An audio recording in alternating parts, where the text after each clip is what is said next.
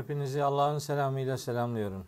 Değerli kardeşlerim, bu akşam 18.sini gerçekleştirmekte olduğumuz 5 soruya cevap programımızda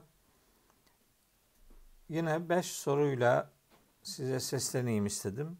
Bunlardan e, biraz teknik e, içerikli olacak ilk iki soru.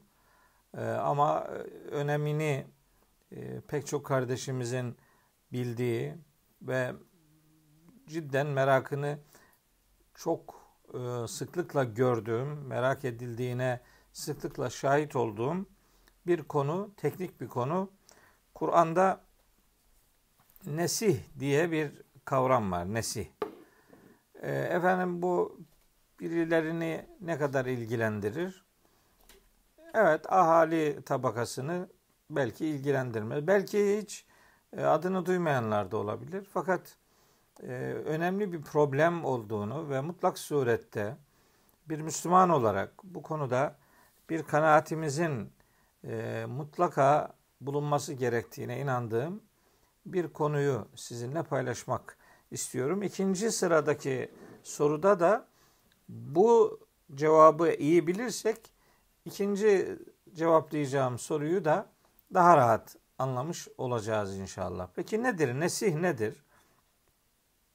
Nesih aslında silmek, iptal etmek, geçersiz kılmak, hükmünü kaldırmak demektir. Yani iddia o ki Kur'an'daki bazı şer'i hükümlerin yine şer'i bir delille e, kaldırılmasına deniliyor nesih. İşte ister istemez insan merak ediyor. Yani madem kaldırılacaktı niye geldi ki yani? Öyle değil mi? Nihayetinde Allahü Teala kaldıracağı bir hükmü e, böyle çok kısa bir süreliğine neden hüküm olarak vermiş olsun ki? Cidden böyle bir şey acaba var mı? Buna biraz yakından bakınca Kur'an bünyesinde böyle bir şeyin e, asla ve asla olamayacağını e, söylemek durumundayım.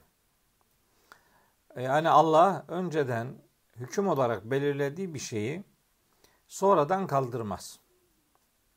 Bu olsa olsa çok hani asırlar öncesinden gönderilmiş olan ilahi metinlerde yine insan unsurunun devreye girerek bir hükmü farklı bir alana çekmelerinin sonucunda Rabbimizin o hükmü milletin uyguladığı, alıştığı ve değiştirdiği için de sıradanlaştırdığı bir hükmü değiştirmek üzere yeni bir e, hüküm belirleyebilir. Yani İsrailoğulları mesela e, bazı hayvanların işte tırnaklı hayvanların sırtını, iç çağlarını, şunu bunu yemeği kendilerine, kendileri kendilerine yasak kılmışlar. Allah onlara ceza olsun diye o cezayı vermiş. Ama daha sonra Hz. İsa e, döneminde o ceza olmaktan kaldırılmış yani aslına dönüştürülmüş. Hani böyle e, şeriatlar arasında hiçbir şeriatın orijinalindeki herhangi bir e, hüküm daha sonraki şeriatlar tarafından kaldırılmaz. Yani Allah bir defa yap dediğini sonra yasaklamaz. Öyle bir şey olmaz. Ama insan unsuru devreye girip de bazı şeyler eğer e, değiştirilmişse onları aslına döndürme anlamında e, bir hüküm yenilemesi söz konusu olabilir. Bazen şöyle olabilir. Hani bir ihtiyaç vardır. Belli bir şeyler yapılabilir. Sonra o ihtiyaç biraz daha gelişip daha gelişkin bir hüküm devreye sokulabilir. Bu nimetin tamamlanması anlamında bir aşamalılık ortaya koyar. Bu nesih değildir. Nesih olduğu gibi bir hükmün başka bir e, hüküm tarafından geçersiz kılınması diye tarif edilir. Şeriatlar arasındaki meseleyi böyle ifade etmiş olayım. Peki nereden çıktı bu? Kim çıkardı bunu? Şimdi bununla alakalı bir ayet-i kerime var Kur'an-ı Kerim'de. Ee, Bakara suresinin 106. ayeti. O ayette Allahu Teala buyuruyor ki Ma nensah min ayetin ev nunsiha ne'ti bi hayrin minha ev misliha. Yani biz bir ayeti nesheder yani unutturursak ondan daha hayırlısını yani dengini getiririz. Bilmez misin ki Allah her şeye gücü yetendir. Şimdi burada esasında e, hükmün değiştirilmesinden söz edilen ayet denen kelime aslında Kur'an cümleciği demek değildir. Bu Bakara suresi 106. ayete bakıp da 105. ayeti görmemenin insanı getirdiği e, hazin sondur. 105. ayette Rabbimiz ehli kitap kafirlerinin ve müşriklerin dönemi itibariyle Hazreti Peygamber'in yaşadığı dönem itibariyle bunların Müslümanlara daha hayırlı bir şeyin indirilmesini istemediklerini söylüyor Allahu Teala. O zaman ehli kitaptan kafir olanların ve müşriklerin ortak istemediği şeyin hani Kur'an'daki bir hükmün yerine başka bir hükmün getirilmesi olmadığını her akıl kabul eder. Yani e, kocası ölen bir kadın dört ay öngün mü beklesin yoksa işte bir yıl mı beklesin? Bu nihayetinde başkalarını ilgilendiren bir şey değil. E, peygamberle özel görevlen görüşmek için bir sadaka e, takdim etmesi, Beytül Mal'e yardım etmesi ehli kitabı veya müşrikleri ilgilendiren bir mesele değildir. Veya işte kıblenin e, Mescid-i Aksa'dan Mescid-i Haram'a döndürülmesi e, belki müşrikleri memnun eder ama bu da ehli kitabı memnun eden bir şey değildir. E, dolayısıyla bu meseleyi böyle Kur'an'daki herhangi bir hükmün kaldırılıp yerine başka bir hükmün getirilmesi şeklinde algılamak doğru bir algı değildir. Burada önemli olan husus şeriat yani yeni bir dini öğreti, yani yeni bir risalet, yeni bir peygamberlik görevlendirilmesinde ehli kitaptan kafir olanlarda, müşriklerden nankör olanlarda Hazreti Peygamber'in peygamber olarak görevlendirilmesini istemiyorlardı. İşte bunun üzerine Allahu Teala rahmetini dilediğine tahsis edeceğini söyleyerek e, En'am suresi 124. ayete de gönderme yaparak aslında kimi isterse peygamber olarak görevlendirebileceğini, Allah'ın rahmetini insanların taksim etmek, dağıtmak gibi bir yetkisinin olamayacağını da Zuhruf suresinin 32. ayetinde söyleyerek meselenin yeni bir risaletle alakalı olduğunu ve unutulan bir takım ilahi prensiplerin yerine onların yenisini ve daha gelişmişini e, Rabbimizin bir peygamber görevlendirerek hayata taşıması manasında bir işlem olduğunu nesin. Bunu böyle kabul edeceğimizi yoksa Kur'an-ı Kerim'deki herhangi bir hükmün başka bir hükmü iptal etmesi gibi bir şeyin asla ve asla söz konusu olamayacağını beyan edelim. Kabul edenleri e, nesih denen uygulamanın hükümler arasında olabileceğini söylemelerine rağmen böyle Kur'an-ı Kerim'de e, bazılarına göre 500, bazılarına göre 200, 150, 100, işte 30, 20 sonunda 5'e indiren alimler var. 5 tane ayetten 500'e kadar bir e, makasın açıldığını düşünün. Böyle bir kuruma inanılıyor. Halbuki bir hükmün iptal edilmesi eğer söz konusuysa dediğim gibi bu eski şeriatlerde unutulan, bozulan herhangi bir şeyin aslına dönüştürülmesi anlamında yaygın uygulamayı e, ve yanlış uygulamayı kaldırmak anlamında düşünülebilir. Yoksa bu herhangi bir Kur'an ayetinin yerine başka bir ayetin e, indirilmesi, iki ayetin de Kur'an'da bulunmaya devam etmesi manasında bir işlem değildir. Konunun Nahl suresi 101. ayetle ilişkilendirilmesi son derece hatalıdır. E, Rahat suresinin 38-39. ayetlerle ilişkilendirilmesi korkunç bir hatadır. Bunlar işin e, inanın hiçbir şekilde doğru olmadığını, doğru olamayacağını böyle bir çırpıda söyleyip geçmek durumunda olduğum hususlardır. Eğer bir ayet aciz bırakılıyorsa, eğer bir ayet hükümsüz bırakılıyorsa bunu yapanların şu üç ayeti hatırında tutması gerekir. Bunlardan bir tanesi Hac suresinin 51. ayeti. Bir tanesi Sebe suresinin 5. ayeti. Bir diğeri ise yine Sebe suresinin 38. ayeti. Bu üç ayette Allahu Teala bizim ayetlerimiz hakkında onlara aciz bırakmaya çalışanlar işte cehennemde hazır bulundurulacaklardır anlamında böyle çok şiddetli bir tehdit ortaya koyuyor. Gerçi o üç ayette ayetlerin aciz bırakıcılığından sözü edilenler Mekkeli müşriklerdir. Ancak sizin yaptığınız işte bir ayeti eğer hükümsüz bırakmak anlamında pratik olarak iş oraya gidiyorsa bu son derece riskli bir iştir. Bir Müslümanın böyle bir hüküm verme noktasında hani kıl, kılı kırk yararcasına dikkatli davranması lazım geldiğini hatırlatmak gerekir.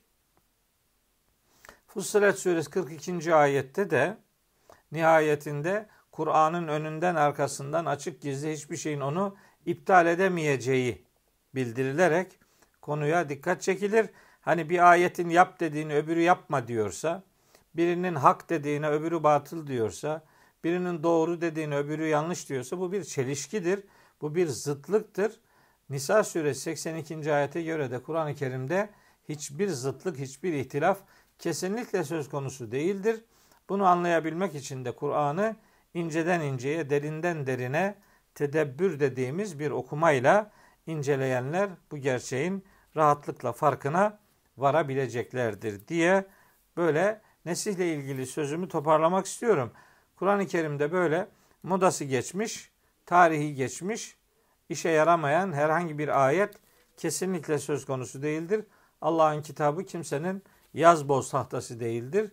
İşine gelmeyen ayete bu hükümsüzdür deyip de böyle bir kapı aralamak Allah'ın kitabına güveni e, kökünden sarsabilecek bir yanlış bakıştır. Bunu e, ısrarla kardeşlerimizin böyle bilmesi gerektiğini ifade edeyim.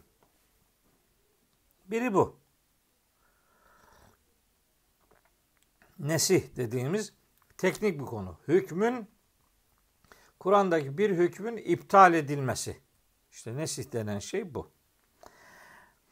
İkincisi bu bununla ilişkilendiriliyor. İkinci soru. İçki ayetlerinin haram kılınmasında içki ayetlerindeki haram kılınma hükmünde ayetler arasında bir çelişki var mı? Bu da çok sık sorulan bir sorudur. Hani Kur'an okumaya başlayanların yani okurken dikkatini çeken e, aslında dikkatli okursa problem olmadığını anlayabilen ama bu nesih dediğimiz hüküm iptalini ispatlamak için can hıraş uğraşanların aslında iki de bir örnek uygulama olarak ileri sürdükleri mesele bu içkinin yasaklanması ile ilgili ayetlerdir. Şimdi Kur'an-ı Kerim'de içkinin yasaklanması ile alakalı, içki ile alakalı dört tane ayet var. Bu ayetlerin bir tanesi e, Mekke dönemi ayetidir ki Nahil suresinin 67. ayetidir bu. E, diğer diğerleri ise bir Bakara'da, bir Nisa'da, biri de Maide suresinde. Şimdi Nahil suresindeki ilk içkiyle ilgili olan ilk ayet bir defa bir hüküm ayeti değil. Yani içebilirsiniz, içmeyebilirsiniz, iyidir, kötüdür, halal, haramdır, helaldir öyle bir şey, öyle bir içerikte gelmiyor. Önce 68. ayet, 66. ayetten itibaren Allahu Teala böyle bir yeni bir konuya başlıyor. Hatta 64. ayetten itibaren geliyor. İşte evrendeki bir takım hakikatlere dikkat çekiyor. İşte yağmurdan söz ediyor, ölü toprağın diriltilmesinden söz ediyor. İşte hayvanlardaki ibret e, içerikli yaratılış özelliklerinden, işte dışkıyla kanın arasından sütün çıkmasından filan söz ediyor. Böyle kainat kitabından örnekler verirken 67. ayete geliyor Rabbimiz diyor ki ve min semeratin nehili vel a'nabi hurma ve üzüm meyvelerinden tettehizune minhu ediniyorsunuz sekeren, sarhoşluk verici şey ve rizgan hasena ve güzel de rızık ediniyorsunuz. Yani bir meyveden, üzümden, hurmadan hem sarhoşluk verici şey yapıyorsunuz hem de güzel rızık. Bakın bir güzel rızık ifadesinin karşısına yerleştirilen seker kelimesi sarhoşluk verici şey zaten bizatihi o ayetin kendisinde iyi bir şey olmadığını anlayabildiğimiz bir kullanımdır. Daha 66. ayette de yani e, sütün yaratılışıyla ilişkili bağlamda e, sütle işte kana benzetilen bir helallık ve haramlık noktasındaki bir karşılaştırmayı da hatırlatır. Ama ne olursa olsun bu Nahil suresinin 67. ayetinde içkinin içilme veya içilmeme noktasında herhangi bir hüküm boyutu söz konusu değildir.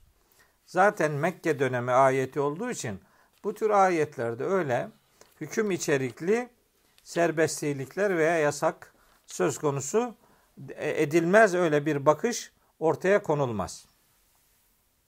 Peki içki ile alakalı hüküm ayeti ilk hüküm, hüküm ayet hangisidir? Bakara suresi 219. ayettir. Ne diyor orada? Bakın. Buyuruyor ki Yüce Allah. Yeselûneke anil hamri vel meysir. Peygamberimize hitaben sana içki ve kumardan soruyorlar. Kul de ki fihima ismin kebirun. Onlarda çok büyük bir haramlık vardır. Ve menafi'u linnasi. İnsanlar için bazı menfaatler de vardır. Menfaat elde edenlerden söz ediyor. Fakat ve ismuhuma onun o ikisinin haramlığı ekberu min nef'ihima menfaatlerinden çok daha büyüktür, çok daha ağırdır. Şimdi içkiyle, kumarla ilgili bu ayette Allahu Teala hüküm olarak bu ikisinin de büyük bir isim yani büyük bir haram olduğunu söylüyor. İsim kelimesinin haramlık manası içeriğinde yer aldığını Araf suresinin 33. ayetinden biz biliyoruz. Orada Allahu Teala buyuruyor ki: "Kul inne ma harrama rabbiyel fevahişe ma zahara minha ve ma batane vel isme." El ism denen şeyi Allah haram kılmıştır. Neye isim deniyorsa o haram kılınmış demektir. İçki ile ilgili ilk ayet Bakara suresinin 219. ayetidir ve bu ayette içkinin haram kılındığı zaten açıkça ifade edilmektedir. Peki konuyla ilgili diğer ayetler hangileridir? O e, bir tanesi Nisa suresi 43. ayettir. O ayette içki içmenin hükmünden söz etmiyor Allahü Teala. O zaten o hüküm verilmiş. Haram. Bitti. Şimdi diyor ki sarhoşken ne dediğinizi bilinceye kadar ibadete yanaşmayın. Namaza yanaşmayın. Çünkü ne dediğinizi bilmiyorsunuz. Ola ki çok ters bir şey söylersiniz. Daha içki içmek günahtır, haramdır. Ama öyle bir söz edersiniz ki bu sizin dininizden çıkmanıza sebep olabilir. Yani o ayette içki içmenin haram olduğu zaten belli olduktan sonra ilaveten yeni bir yasak getiriliyor. O yasak da içkiliyken namaza yaklaşma ile ilgilidir. Buradan şöyle bir sonuç çıkartılamaz. Yani eğer namazda değilsen içki içebilirsin. Hayır böyle bir şey yok. Bu zaten Bakara 219'la içkiyle ilgili hüküm verilmiştir, bitmiştir o. Nisa 43'te ilave bir açılım yapılarak yeni bir haramlığa daha dikkat çekiliyor. O da içkiliyken ne dediğini bilinceye kadar insanın namaza yaklaşmaması gerektiğidir. Hani şöyle bir örnek vereyim. Yani insan öldürmek cinayettir. Bunun cezası işte şu kadar yıl hapistir. Ancak insan öldürüp de o cesede bir de böyle vahşice, hunharca, ne bileyim e, insanlık dışı bir takım e, tavırlar ortaya koyarak hani cesedi yakmak, kesmek, parçalamak böyle canavarca hislerle e, böyle bir iş yapınca onun cezası daha da artar. Şimdi kalkıp kimse şunu diyemez. Yani siz eğer canavarca hislerle hunharca işlemeyecekseniz bir başka bir cinayet işleyebilirsiniz. Yani bir insan öldürebilirsiniz. Denemez böyle bir şey olur mu? İnsan öldürmek zaten yasaktır. Bunu canavarca hislerle yapmak ekstra yasaktır yani. İçki içmek haramdır. İçkiliyken namaza durmak ekstra bir haramlık daha içerir. Bu kadar yani. İçkiyle ilgili dördüncü ayet de Maide suresi 90. ayettir. O ayette Allahü Teala sadece içkiyi değil, içki, kumar, dikili taşlar ve falokları dört tane e, dönemin coğrafyasında yaygın olan dört tane işlemin haramlığına yeniden gönderme yapıyor. Dikili taş, taşlar, falokları ilk defa zikrediliyor. İçki ve kumarla ilgili Bakara 219'daki hüküm yeniden tekrarlanıyor, hatırlatılıyor. Olanı budur. İçkili namaza yaklaşmamak ekstra bir hükümdür. Ee, içkiyle ilgili ilk hüküm ayeti Bakara 219. ayettir. Maide 90. ayet dört tane şeyin haramlığına iki tanesine yeniden gönderme yapar. Kur'an'da böyle şeyler var. Yasak bir yerde geçmez birkaç yerde geçebilir. Ee, iki tane unsura da ilk defa orada e, yer veriliyor. Ee, Nahil suresi 67. ayetteki mesele de hiçbir şekilde zaten içkinin içilmesi veya içilmemesiyle alakalı bir hüküm içermemektedir. Bazıları bu dört ayeti içkinin haramlığındaki aşamalılık diye verirler. Hayır burada bir aşama filan yok. Aşama yok. Mekke'de yapılan bir uygulamaya gönderme yapıyor. Medine'deki ilk hüküm ayetinde de bunun haram olduğu söyleniyor ve mesele bitiriliyor esasında. Bugün üçüncü e, soru. Dinde zorlama olmaması ne demektir? Bu da böyle garip bir mesele cidden. Yani bazen şaşırıyorum. Bir adam eğer dine girmiyorsa girmiyorsa girmez. Herkes hesabını Allah'a kendisi verir. Dine girmekte zorlama yapılamaz.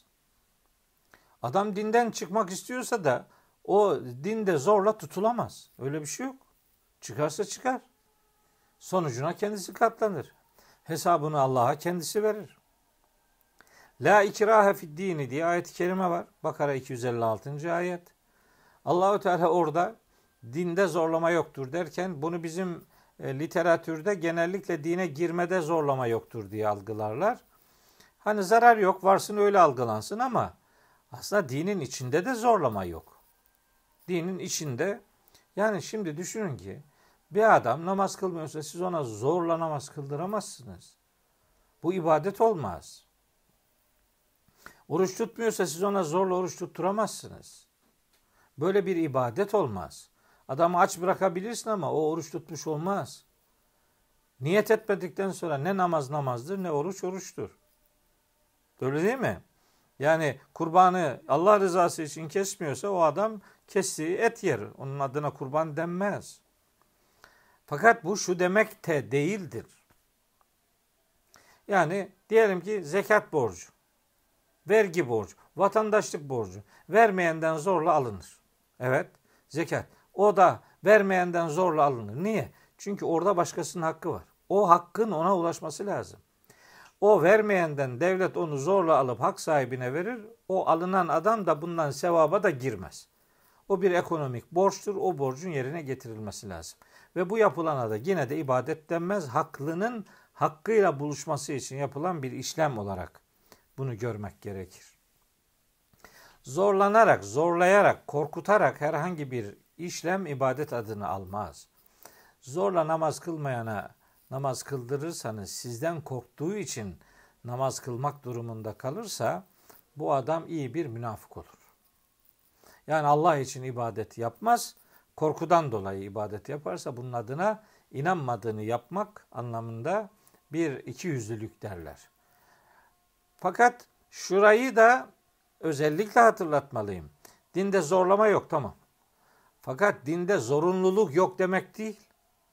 Allah'ın kitabında ne kadar emirleri varsa bunların hepsi zorunluluktur. Dine giren bunları yapmakla yükümlüdür. Yani bunlar dini din yapan inanmayla, uygulamayla veya hukuki düzenlemelerle alakalı meselelerdir. Bunlar ilgililer, ilgililerin kabul etmesi ve benim benimseyerek yerine getirmesi gereken uygulamalardır. Dinde zorlama yok fakat zorunluluklar var. Namaz kılmak zorunluluktur. Bunu Allah rızası için isteyerek bir adam yaparsa ibadet yapmış olur. Bunun ibadet yapması için onu teşvik etmek lazım. Ona ibadeti sevdirmek lazım vesaire yani. Zorlama yoktur derken zorunluluk yoktur gibi bir mana çıkarmak da hiçbir şekilde ama hiçbir şekilde doğru değildir. La ikrahe fid ayetinde aslında dinde zorlama yoktur mesajının yanında bir de dinde ikrah yoktur. Yani dinde böyle kerih, kerih gösterecek, insanı tiksindirecek, insanın yüreğini e, boşaltacak, ne bileyim midesini ağzına getirecek, işte böyle öfkesini kusturacak, yani bütün değerlerden onun vazgeçmesini gerektirecek bir çirkin gösteri de yoktur yani. İkrah ettirici bir görüntü yoktur, olmamalıdır. Hz. İbrahim'in Mümtehine suresi 5. ayetteki duası tam bununla alakalıdır. Rabbena la tecalna fitneten lillezine keferu. Ya Rabbi bizi kafirler için bir fitne yapma. Yani ya Rabbi bizim yanlışlıklarımızı elin alemin adamının daha kafir olması için bir gerekçe kılma. Ya Rabbi biz böyle bir yanlış görüntünün, yanlış duruşun tarafı ve adamı olmayalım manasında harika bir duadır. Mümtehine suresinin 5. ayetinde Hz. İbrahim'e nispet edilen dua. Bugün sizlere aktarmak istediğim dördüncü soru kafirleri dost edinmeyin diye ayet-i kerime var. Müminler kafirleri dost edinmesinler. Ali İmran suresinde geçer. La yettehizil mu'minûnel kafirine evliyâe min dûnil müminin. Müminler müminleri bırakıp da kafirleri dost edinmesin diyor Allahü Teala. Sadece bu kadar değil. Bu Ali İmran suresinin 28. ayetiydi. Ee, Nisa suresinde Rabbimiz buyuruyor ki ya eyyühellezine amenu la tettehidül kafirine evliya min dunil müminin Ey iman edenler müminlerin dışında kafirleri dostlar edinmeyin. Nisa suresi 144. ayette geçiyor bu. Sonra Maide suresinin 51. ayetinde buyuruyor ki Rabbimiz Ya eyyühellezine amenu la tettehidül yehude ve nesara evliya Yahudi ve Hristiyanları dost edinmeyin diyor. Maide suresi 51. ayette. Sonra 60.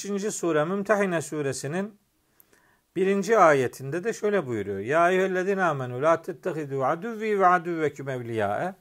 Benim de sizin de düşmanlarınız olan insanları dostlar edinmeyin. Tulkun eyleyhim bil mevedde. Onlara sevgi besleyerek onları dost edinmeyin. Çünkü vakat keferu bima ca'eküm minel hak. Size Allah'tan gelen gerçekleri bu adamlar inkar etmişlerdir. Yuhricune Rasule ve iyyaküm. Resulü de sizi de çıkarmış çıkarıyorlar. En tü'minu billahi rabbiküm. Rabbinize iman ediyorsunuz diye sizi ve Resulü yerinden yurdundan çıkarmakta olan sizin ve Allah'ın düşmanı olan bu adamları dost edinmeyin diye böyle ayetler var.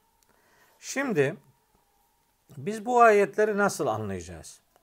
Bir defa e, dost edinmemek, evliya edinmemek yani e, aslında onlarla her türlü ilişkiyi kesmek demek değildir.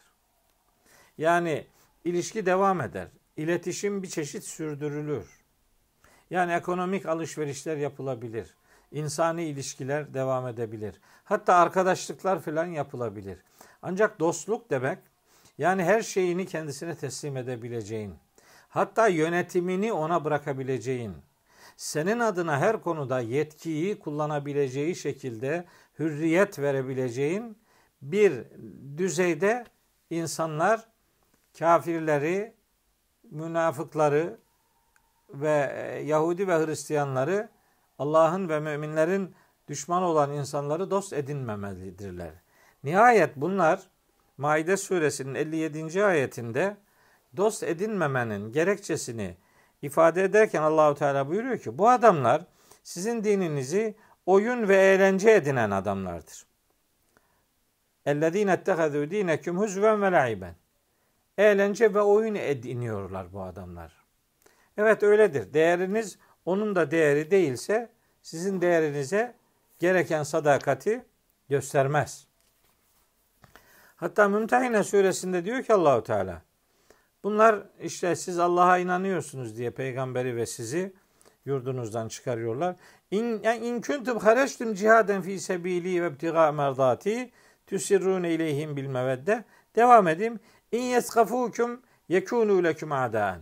Bu adamlar sizi ellerine geçirseler size düşmanlıklarını devam ettirirler ve yapsudu ileyküm eydiyahum.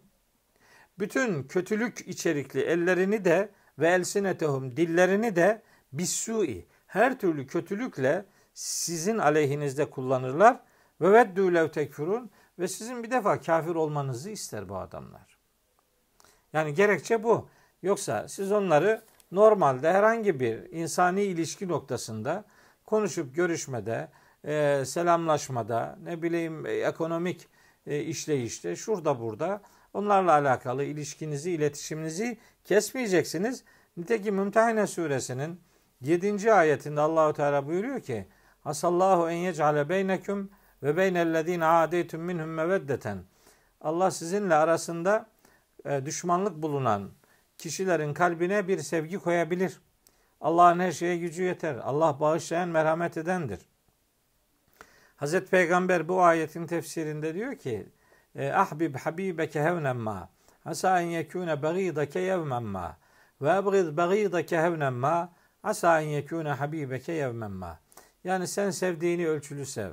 Gün gelir onu sevmemen gerekebilir. Sevmediğine karşı ölçülü davran. Gün gelir onu sevmen gerekebilir. Yani düşmanlık var olabilir. Ancak Allah'ın her şeye gücü yeter bir sevgi yaratabilir. Ne malum kim biliyor neyin ne olacağını hiç kimse bilmeyebilir. Siz insanca davranacaksınız.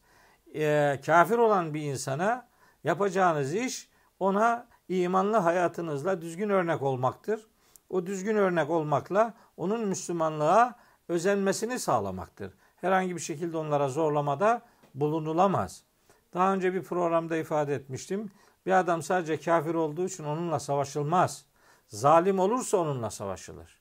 Durduğu yerde duran, Müslümanları yerinden yurdundan çıkarmamış olan insanlara karşı iyilik yapmayı, onlara adaletli davranmayı Allah yasaklamaz. Allah adaletli davrananları sever diye Mümtehine Suresi 8. ayette bilgi var. Ancak sizi yerinizden yurdunuzdan çıkarmış, sizinle savaşmış, sizinle savaşanlara ve ya, yurdunuzdan sizi çıkaranlara destek olmuş insanları dost edinmenizi Allah yasaklar. Böyle e, o türleri dost edinenlere de Allah zalimler e, sıfatını vermektedir. Eğer e, Allahü Teala Tevbe suresinin 23. ayetinde buyuruyor ki babalarınız, kardeşleriniz eğer size imana karşı küfrü sevdirmeye gayret ediyorlarsa yani sizi kafir olmaya efendim böyle teşvik ediyorlarsa onları da dost edinmeyin. Çünkü onlar zaten kafir hükmündedirler. İmana karşı küfrü tercih edenler dost edinilmezler, dost edinilmemelidirler. Tevbe suresi 23. ayette Rabbimizin dikkat çektiği nokta budur. Tekrar ediyorum. Dost edinmemek başka bir şeydir. Bunlarla savaşmak bambaşka bir şeydir. Asla saldırganlık bu dinde hiçbir zaman geçerli akçe değildir. Bakara 190. ayet, Haç suresinin 39 ve 40. ayetleri, Nisa suresi 88 91. ayetler, e, Tevbe suresinin 5 6. ayetleri, Mümtehine suresinin 8 ve 9. ayetleri gayet açıktır. Hiç kimse saldırganlık yapamaz Müslümanlar adına. Ancak biri saldırmaya uğramışsa kendisini savunması da onun hakkıdır. Bu noktada kimse kimseyi de elbette kınayamaz. Bu akşam beşinci soru olarak dedikodunun dindeki yeri nedir? Bunu çok önemsiyorum. E, dedikodu tam bir felakettir. Dedikodu bunun adına Kur'an gıybet diyor. Gıybet. E, şeyde Hucurat suresi 11. 10 12. ayette Allahu Teala bir defa müminleri zanla ilgili uyarıyor. Diyor ki ya eyyühellezine amenü ey iman edenler İçteni bu kesiren minaz zanni. Zandan çok kaçının. Bunu zannın çoğundan kaçının diye yorumlayanlar var. Ben öyle yorumlamıyorum. Zandan çok kaçının. İnne ba'da zanni ismin. Muhakkak gibi zannın bir bölümü haramdır. O zaman kaçınacaksınız. Peygamberimiz zanla ilgili buyuruyor ki İyyâküm ve zanne. Zandan çok kaçının. Fe inne zanne ekzebul hadis. Çünkü zan sözün en yalan olanıdır. Şimdi böyle gıybet bu zannın sonucudur zaten. Bilmiyor, bilmediği bir şeyi biliyormuş gibi hareket ediyor. Hucurat suresi 6. ayette buyuruyor ki Rabbimiz e, bir fasığın biri size bir haber getirdiği zaman onu araştırın. Hemen acele etmeyin. Yoksa birileriyle alakalı yanlış şeyler söyler. Sonra yana yakıla pişman olursunuz diyor. İsra suresi 36. ayette de buyuruyor ki bilmediğiniz şeylerin biliyor musunuz gibi arkasına düşmeyin. Kulaklar, gözler ve gönüller kazandıklarından sorgulanacaklardır diyor. Ve la takfu ma leyse leke bihi ilmun inne sem'a vel basara vel fuat kullu ulake kana anhu mes'ula. Müslüman doğru bilgiyle hareket eden adamdır. Zanla hareket etmez, etmemelidir. Gıybet nedir peki? Bunu peygamberimiz sormuş sahabilere. Etedrune mel gıybetu. Bilir misiniz gıybet nedir diye. Sahabiler de Allahu alemu ve Resuluhu Allah ve Resulü daha iyi bilir. Deyince peygamberimiz gıybeti açıklamış. Onun o sözünden sonra başka söz söylemeye de gerek yok aslında. Buyurmuş ki peygamberimiz el gıybetu zikruke ehake bima yekrehu. Gıybet kardeşini hoşlanmayacağı bir şekilde anmandır. Yani kardeşinin yüzüne söyleyemeyeceğin şeyi arkasından söylemektir. Şimdi böyle klavyenin başına geçip böyle birine öbürüne hakaret dizdirenler tam bu ayette ifade edildiği gibi aslında kardeşini e, kaybedenlerdir. Allahu Teala böyle yapanlara diyor ki ölü kardeşinin etini yiyenlerdir. Yani bir ölü kardeşinin etini yemek ne demek? Önce onu öldürmek, sonra da etini yemek. Yani bu adam aslında katildir. Bu adam bilginin katilidir. Kardeşinin katilidir. Yüzüne bir şey diyemiyor. Yazı yazıyor. Adını yazmıyor. Adını yazsa dava edeceksiniz, şikayet edeceksiniz. Böyle namertçe hareketler yapıyor. Çekiliyor bir kenara, alıyor eline telefonu, oradan dizdiriyor. Sonra bir de oruçlu olduğunu iddia ediyor filan. Hadi oradan be. Senin oruç neyine yani? Eline oruç tutturamayan adam ağzına oruç tutturmuş kolu. iş mi? Aklına oruç tutturmayan adam gıybeti, dedikoduyu, iftirayı dini haline getirmiş bir adam oruç tutsa ne olur, tutmasa ne olur yani. O adam oruç tutuyor olabilir şeklen ama oruçunu tutamıyor ki. Yakalayamıyor ki adam. Başka mecralarda dolaşıyor. Bunun adına gıybet derler. Gıybet kardeşini kaybetmektir. Dolayısıyla e, biz bu işleri böyle bizim gıyabımızda konuşanları, biz kimsenin gıyabında konuşmuyoruz. Beni tanıyanlar bilirler. Hiç kimsenin adını vermem. Adamların adını vererek konuşmak küçüklüktür. Biz konuları konuşuruz. Bildiğimiz doğruyu söyleriz. Bir şey yanlışsa niye yanlış olduğunu söyleriz. Doğrusu budur deriz. Biz kardeşlerimizi bize değil hakka davet ederiz. Ama bunları eğer bile bile bunu yapıyorlarsa ki birileri inadına yapıyor. Onları Allah'a havale ediyorum. Ama onlarla imkanlar dahilinde dünya üzerinde de mahkemelerde mutlak surette bunlarla hesaplaşacağız. Çünkü bunları izlemeye aldırıyorum. Artık böyle gıyaben oturup da bir yerde birinin haysiyetiyle uğraşacak, öyle ağzına geldiğini savuracak, böyle çobansız bir köy bulma edasıyla hareket edilemeyeceğini onlar da görecekler tabii ki. Allah'ın kitabını da Allah'ın kitabına davet eden insanlar olarak gıybeti bir Müslümanın gündeminden çıkarma davasındayız, arzusundayız. Eğer böyle bir tavır e, gıybeti gündemimizden çıkartırsak e, daha düzgün bir İslami hayat ortaya koyacağız. Gıybetle ilgili oturumda sahabiler ya Resulullah bu an dediğimiz şey o arkadaşta varsa da mı? Evet işte gıybet odur zaten diyor. Eğer o dediğiniz şey kardeşinizde yoksa bunun adına iftira derler. Bunun zaten dünyevi 80 sopalık cezası vardır diye de uyarıyor. Gıybetiyle beslenen değil, hakikatı, dilini tesbihi yapan yiğitlerden olma duasıyla hepiniz Allah'a emanet olun.